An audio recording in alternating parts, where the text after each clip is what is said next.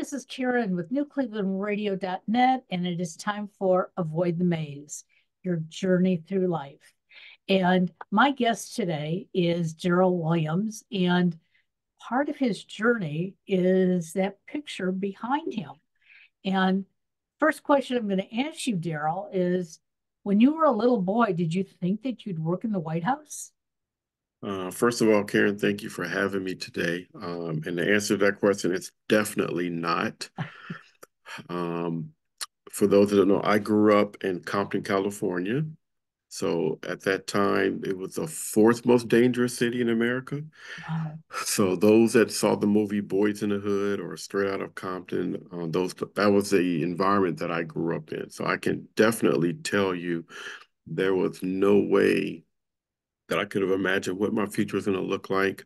I know back then the life expectancy for African American males, unfortunately, was a low rate um, just to get out of the neighborhood, let alone just make it in life. So, to answer your question, I definitely had no idea where my journey was going to lead me to. So, I've seen both movies, and both movies terrified me. Yes. And I'm hoping more people will watch them to understand that the rest of us actually created Compton. Okay.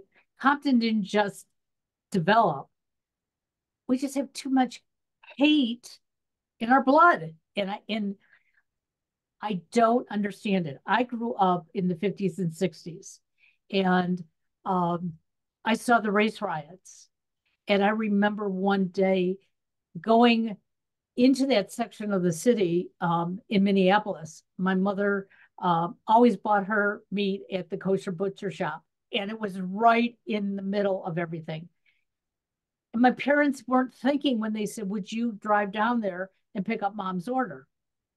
And I drove down there, and the butcher shop number one was closed. Little did we know. But it was the first time that I saw skin color. Before that, I had, you know, African Americans in my classroom. They were my friends, they were my neighbors. Mm-hmm. But when you see the, the angst that they're going through, all of a sudden it's like, oh my God. And I realized that my family and families like mine were part of the problem. And the reason is that we ran away from the city. Why? Because you moved in. How ridiculous. Um, yep, I can see that um, from different people. But there's also other challenges going on. Um, a lot of it is just um, personal choices, um, kind of families moving away from that traditional structure when um, our great parents great grandparents grew up, and then over time, and I used to be a youth director, so I understand it. A lot of people say, well, the way I was raised, I'm not going to raise my children that way. I want to give them more freedom. I want to give them more choices. And sometimes parents don't realize that when you give uh, children or generations too much of a choice without the proper balance of structure, uh, it can lead to decisions that could definitely hinder your journey um, that's why I love when I go into the schools and talk about, you know, coming from Compton and people ask me, well, how did you get out of there? And for me, um, my journey started with the military. Um, the military was definitely one of the most um, professional decisions that I ever made. Um, not that I wanted to join the the army, it just happened at that time. It presented opportunities for me that I couldn't think of anywhere else where you know, going to pay for my education, going to allow me to travel, a steady job. Uh, so I always share with anybody that's on a rough journey right now, um, look at all your options to include the military. Because again, it was one of those things I didn't see in my future, but once I got there, um, it was a really, really uh, fascinating experience. And funny you mentioned your comment. Um, one of my best conversations in my life was one of the nights at basic training when all of us got together and you know for those that don't remember back then we were all in one big room it wasn't just you know like a hotel style now right. and we had people from the inner city, Karen, from the country, um, rural America. I mean, it was so funny. And we had the best open dialogue. Uh, people kind of debunking myths and asking questions and things like that. And I can tell you from those conversations, it made our whole platoon that much more stronger because we had a better understanding of each other. So my question is, and I know you don't have the exact answer, but why mm-hmm. can't we do that in our neighborhoods? You know, it just it it upsets me so much because growing up, I really believed that things were changing, changing for the better. And it's only within the last five, six years that it really has come to my attention and probably to the Caucasian, you know, group that we we haven't changed at all. And I, I don't understand it because there is so much interracial marriage. You would think we would be saying, oh, hey, now we're holding hands. That so, is true. Very good point. And, and I think a lot of it, again, there's different reasons for different things. But one thing I share with a lot of people when I speak is, you know, you can only control the span of influence that surrounds you. So I always just tell people just be the best version of themselves, continue to show kindness, continue to try to listen and understand. And once you do those type of things, that's really all you can do um, to help yourself as well as the culture out there. Because again, we can't uh, take care of everything with one big swoosh or magic wand, but what we can do is have a positive impact on those that we meet. So you went into the military. How long were mm-hmm. you in the military? I retired from the military after 20 years. Oh, okay. Okay. And that's what propelled you to the White House? It did. So I was uh, stationed in Germany first. And then from there, I used to win some of these little competition boards because those are the things you kind of do to try to make rank and impress your superiors to let them know that you stand out. And I had a senior uh, leader, Karen, that when I won all my different boards, he just happened to be on those boards. So he came to visit us in uh, Kaiserslautern, Germany. And while he was in my unit, he was asking where I was going, and I was going to the Fort Hood, Texas. And he was like, No, I'm going to change your assignment. And I'm like, Why? That's where all the strong soldiers go. And, you know, because in my mind, Karen, the only way to make it was just one way that I knew. Like I tell students, your journey is your journey, and there's many different ways to get to the end result. So when he changed my assignment from Texas to the Pentagon. I went to the Pentagon first and I didn't like it because it wasn't what I was used to, right? I was used to PT every day and the structure and there was kind of working in like in an office environment, which again, hindsight, like the, one of the best decisions that could have happened. But when you're young and immature and you don't know any better, you right. just want to go to what you're comfortable with. So I always tell people, you know, learn to be comfortable with being uncomfortable when it comes to your journey because it really can lead to some great things. And again, I went from the Pentagon, just happened to go to an interview where the White House Communication Agency recruiting team was close by. And I wish I could tell you, Karen, I went to support the White House, but I really went because it was a Friday. I was going to get off work early and I had to go back to work. I honestly didn't know what I was doing. I was just getting out of work. And when I got the notice a couple months later to say congratulations, um, you've been selected to support uh, the executive office of the president, the White House Communication Agency. I'll say, oh, my, let me start doing my homework to figure out what I got myself into. and once I got there, again, a lesson for those on the journey: identify mentors quickly so that they can help you on your journey. You know, I've been writing about this quite a bit lately because when I started Avoid the Maze, I started it because I had been doing podcasting for eight years at that time. Okay. And I felt something was missing. And the part that I felt was missing is that we all keep walking, and some of us just keep going straight. We never go left, we never go right, and we don't listen to the people around us. And then we hit that wall and we say, is that all there is? And sometimes we stop there and just exist. And I, you know, I looked at myself in the mirror and I said, I need to do something else. I need to find out how other people have gotten to where they are and finding those similarities. And we all have that little bit of similarity in our journeys. And when we see that, and we see that somebody such as yourself, who grew up in a very rough and tough area, found a way out by going into the military. From the military, had proven yourself, and now you're in the White House. Now, some people would say, I never want to work in the White House, but it is a phenomenal thing to be supporting your government, no matter what side of the aisle you're on. Correct. So, when were you in the White House? Let's let's get a timeline. Sure. So I got there uh, the first time back in 1990. So when I got there, President Bush Sr. was in office and Dan Quayle, the vice president. And then shortly after that, uh, supported President Clinton and Vice President Gore. And then went to Korea for a year. Then they brought me back to the White House because of my reputation and the work that I did. And then at that time, I was supporting um, President Bush Jr. and Vice President um, um, Gore. I mean, I'm sorry, Cheney, Cheney. Vice President Cheney. Cheney. Yep. Yep. Yep. So those are three different administrations that I supported. So what I want people to understand is that you were supporting both sides of the aisle. That's correct. When you're working in the White House.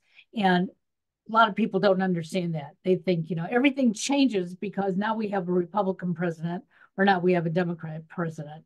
And some things do change, but a lot of things don't. No, you're exactly right. The staff will always change, but the military support, the Secret Service support, um, those type of things we support. And we also have to explain it to people. We support the office of the president. So it doesn't matter what side of the aisle. As military members, our job is to make sure that they can communicate with anybody at any time, anywhere in the world. And it was so funny, Karen. We have to set up sometime when he travels, president or vice president, we have to set up communications equipment to make sure that we, you know, set up our own little radio net sure. so that everybody could talk. And I remember uh, one of my team members went to a farm because we had to set up a radio site on the farm because it gave us the best advantage. And I remember my radio guy called me back and said, uh, we got a problem. Like, what's wrong? The guy that um, owns the farm wants to know, are we Republicans or Democrats? Before he makes a decision on if we can set up the equipment. Wow, wow. And I said, put him on the phone. So I talked to him and I'm like, hey, sir, first of all, thank you so much for, you know, listening to us. Uh, let me explain a little bit to you. You know, we work for the Office of the President. We're military members. Uh, we're sworn to protect, defend the Constitution of the United States. And for that reason, sir, uh, we're just trying to do our job, provide the best coverage that we can. And after that, he was like, okay, you guys are good. well, I have to tell you, I have two older sons and they both, you know, believe, and so do I, I wish we could get rid of the party system because we've got so many good people out there. And I I hate judging people with, you know, with labels. You know, yeah. it's like, well, I don't want to go there. It's a Republican president. Oh, I don't want to go there. It's a Dem. You know what? They're looking over us, whether we voted for them or not. So we better just, you know, learn to get along. But you mentioned that you were doing all this traveling in the mm-hmm. military. And I know you're married. So did your wife have to travel with you or did she stay stateside? So great question. So when supporting the White Communications Agency, um, obviously spouses are not traveling there because we're doing our official duty, even though we're traveling all over the world. So in those situations, uh, she did not travel. And one thing we always share with a lot of families is that it's very important whether you have a spouse that's in the military or even one that's travels in business. Um, it's very advantageous to have a great support network, um, a great support system, because when your spouse is traveling and you're there either by yourself or raising the children during those times of deployments or temporary duties, it can be very stressful. It can be very challenging. And the ones that succeed and do well, we find are the ones that have a great support system where there's other spouses um, in their neighborhood or they're connected with a faith-based community, whether it's a synagogue or a church um, just being around like-minded people can really help strengthen those marriages uh, because marriage is a journey as well. Right. Absolutely. Absolutely. I know in the 90s, um, both my husband and I were doing IT work. He would travel one week. I would travel the next. And luckily, the companies that we work for worked that out with us. And that's before, you know, hybrid jobs. Um, and he had a different way of bringing up our son than I did. Um, we didn't realize until our son turned about 21 when he said, You know, the two of you have confused me my whole life. And it was like, now you're telling us, you know, where were you when you were younger? But we did have that support system. You know, when I came home on a Friday night and I was exhausted, my mother in law, some of my friends would just call and say, you know, why don't you, you know, come over, we'll have dinner together. Or can we bring dinner to you? It was like, who are these people? Um, but you're right. If you don't have that support system, everything can fall apart. And so luckily you have a wonderful support system. And I love to hear that. Definitely worked out. So what kind of advice would you give to somebody who grew up in a situation like you did but the situation is probably telling them you don't want anything to do with the government, you don't want anything to do with the military. Um, how can they rise above? Because this is all they really know. Mm-hmm. No, that's a great question, Karen. And I would share this, and I do this when I speak at a lot of schools um, throughout the Washington, D.C. metropolitan area. And I tell them um, I know life is always coming fast and hard, but it's very important to pause and just look around you. Every young person that I've spoken to, and even some adults when I speak at conferences, when I bring up their question, I tell them to honestly just pause and think back. And the question is, was there someone around you and maybe at that time you dismissed them, but when you think back on it, you realize, oh my gosh, there was that one person, whether it was a teacher that I could not stand, or whether there was a coach or another administrator or just somebody in the community. And what I found, Karen, is there's always somebody there. It's just sometimes in our youth, we're not um, attentive enough to pay attention to the help. You mentioned something in your comment about coming home and people offering to cook for you and do things. A lot of times um, in our neighborhoods, we are kind of fixated on, I have to figure this out by myself. I have to make it on my own. And life has never said you have to go through it with one hand tied behind your back. And that's what I tell a young, a lot of young people. When you make a choice not to accept help, you're basically saying, I'm trying to go through life with one hand tied behind my back and why do that to yourself? Right? Open yourself up to those that believe in you, those that see something in you that you don't see in yourself. Um, that teacher that says you're talented, you can go a long way, and you say, "Oh, they're just saying that just so I can pay attention in class." No, they really mean that because I had those individuals tell me those things, and I didn't realize it at that time until later on in life. And I was like, "Wow, they saw something in me that I did not see."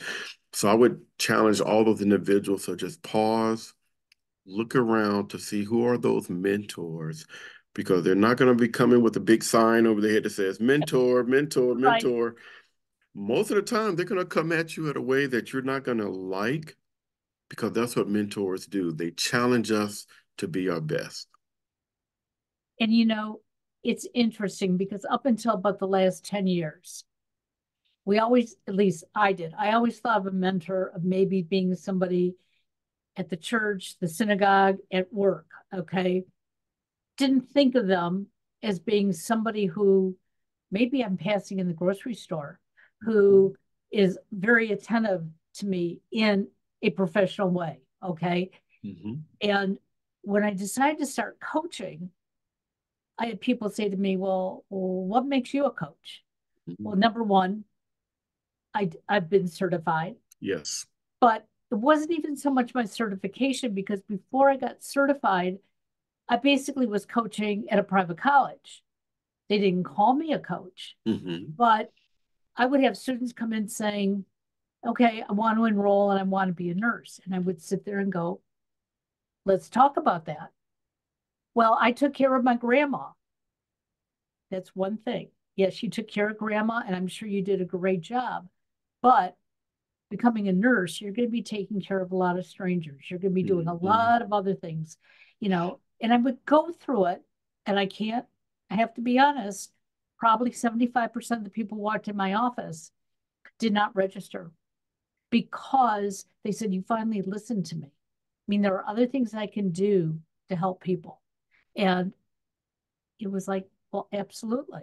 So then when I decided to start coaching and people asked me that same question, I said, I'm going to show you my 10 year history. There you go. And I've kept in touch with many of those prospect students. Some of them went on to get a law degree. I have a couple who actually decided that they wanted, you know, to do adult care, you know, mm. but they chose different paths. And why? Because they opened up their eyes while we talked. And that's what I think is a great thing about what you're doing going into the school is you're giving those kids an opportunity to say, oh, yeah, maybe I could do that. And stop saying the words I can't, because I did that probably for the first six years of my life. Somebody would say, you know, can you do this? Oh, I can't do that. And it started with when I went back to college and I had to take two math classes. And I said, I can't do math. And they said to me, Well, if you want your degree, you're going to have to do math. And my husband became my mentor. He would oh. sit in the room while I did my math. And if I'd be sitting there like ready to cry because I couldn't do it, he'd say, Okay, take a break. And then I'd come back and I'd say, But I'm still confused. He'd have me tell him what I was confused about. And all of a sudden be like, Oh, there's the answer. Now I know how to do it. And I'll tell you, he's not great in math either. So it was all about giving me the confidence so, what are some of the words of wisdom that you do give these students who come up to you and go, you know, oh, Mr. Williams, it's never going to happen for me because, you know, I don't even know who my father is and my mother's working and I'm I'm a latchkey kid. So a lot of times I share with them because a lot of them, especially now, I mean, they have so much access to information that I didn't have growing up. Right. So sometimes I can just ask them simple questions like, you know, who are your favorite stars? Who are your favorite heroes? Go back don't tell me their um, top um, movie that they made or the top song, album that they made. Find an interview where they talked about who helped them, and almost every one of them, Karen, can find out and say, "Oh, wow, I didn't know that that person had someone who helped them along the way." So I try to tie into what they are into, and then because I already know in life, everybody that's made it has had some form or fashion of a mentor, maybe not that official title, but somebody who believed in them, poured into their life. And then I just challenge them to say, hey, if you want to accomplish whatever goals that you have, or dream new dreams, or set new paradigms that maybe did not exist in your family, all that can start uh, with first belief in yourself, and then wanting to uh, change the way you work through the maze in your life because all of us go through a maze. That's why I love your podcast title. Um, all of us have a maze that we have to go through. It right. never uh, stops. It, it just changes, but it's always a maze wherever we're going. And then I, you know, challenge them to connect with again somebody that can help them get to where they're going.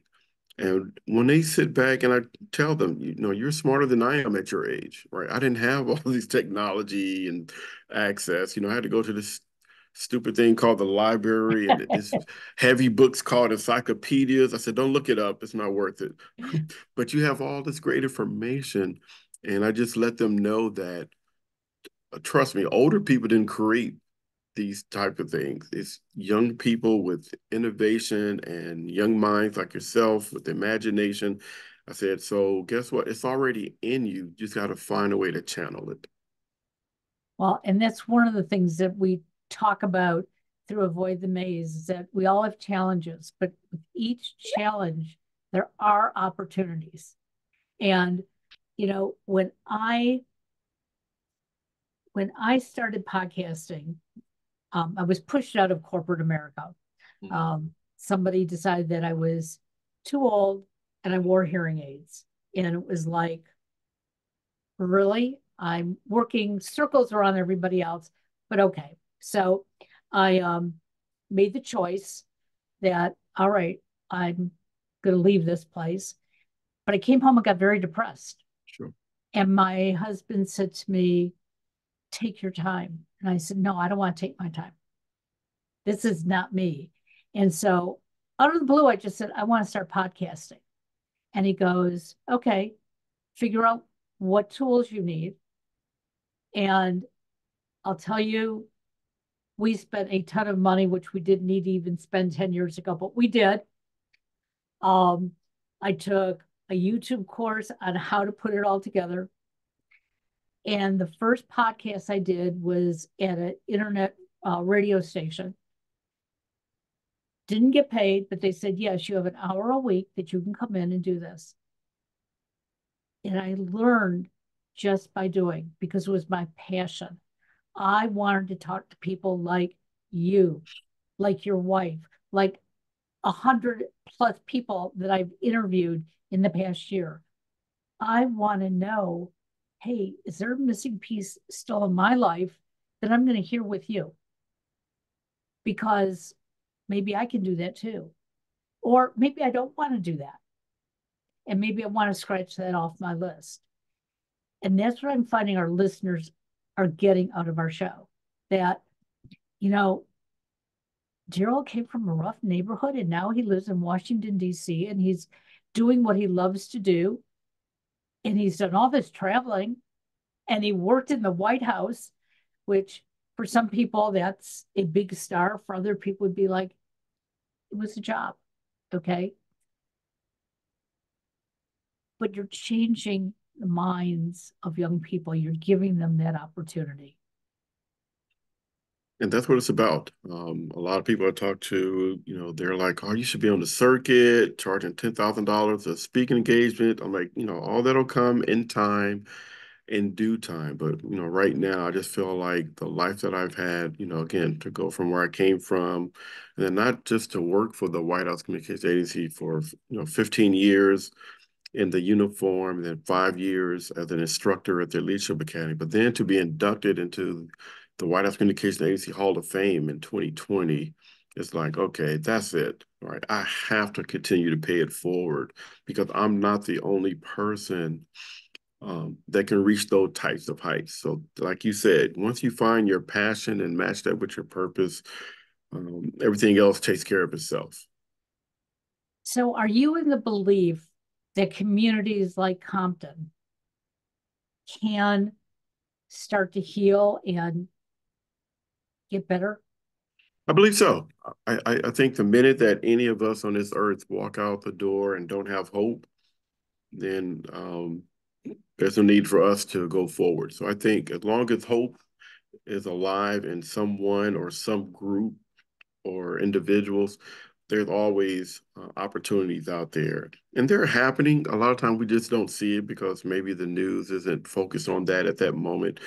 But I do believe that there's a lot of people that are doing some amazing things, coming from amazing backgrounds, teaming up with people that they may meet in college or in business uh, organizations, and they're doing some great things. And I do believe that uh, any situation, like even in rural America, you know, people are connecting with like-minded people that have ideas, and they're using their imagination to change the world. That is wonderful. So, how can our listeners find you? Because you are a wealth of information and maybe we'll really kickstart uh, you getting around talking to more people. No, I appreciate that. They can find me on the um, internet, obviously on Facebook through Alliance Seminars uh, Coaching. Um, then they go to my website, allianceseminars.org, and I'm also on LinkedIn. That is wonderful. Well, I'm sorry I missed talking to your wife today. We Yeah, will we'll get, reset. we're going to get her rescheduled. Absolutely. But I'm this was so exciting for me um, because if we touch one person in this podcast today, we have made a dent in getting rid of hate. And let me tell you, there's enough hate around us that if we can just slice off one more piece, it's a beautiful day. Absolutely agree. Have a great day. I will talk to you again soon. You Thanks, too. Karen. Thank you for Bye-bye having me, Karen.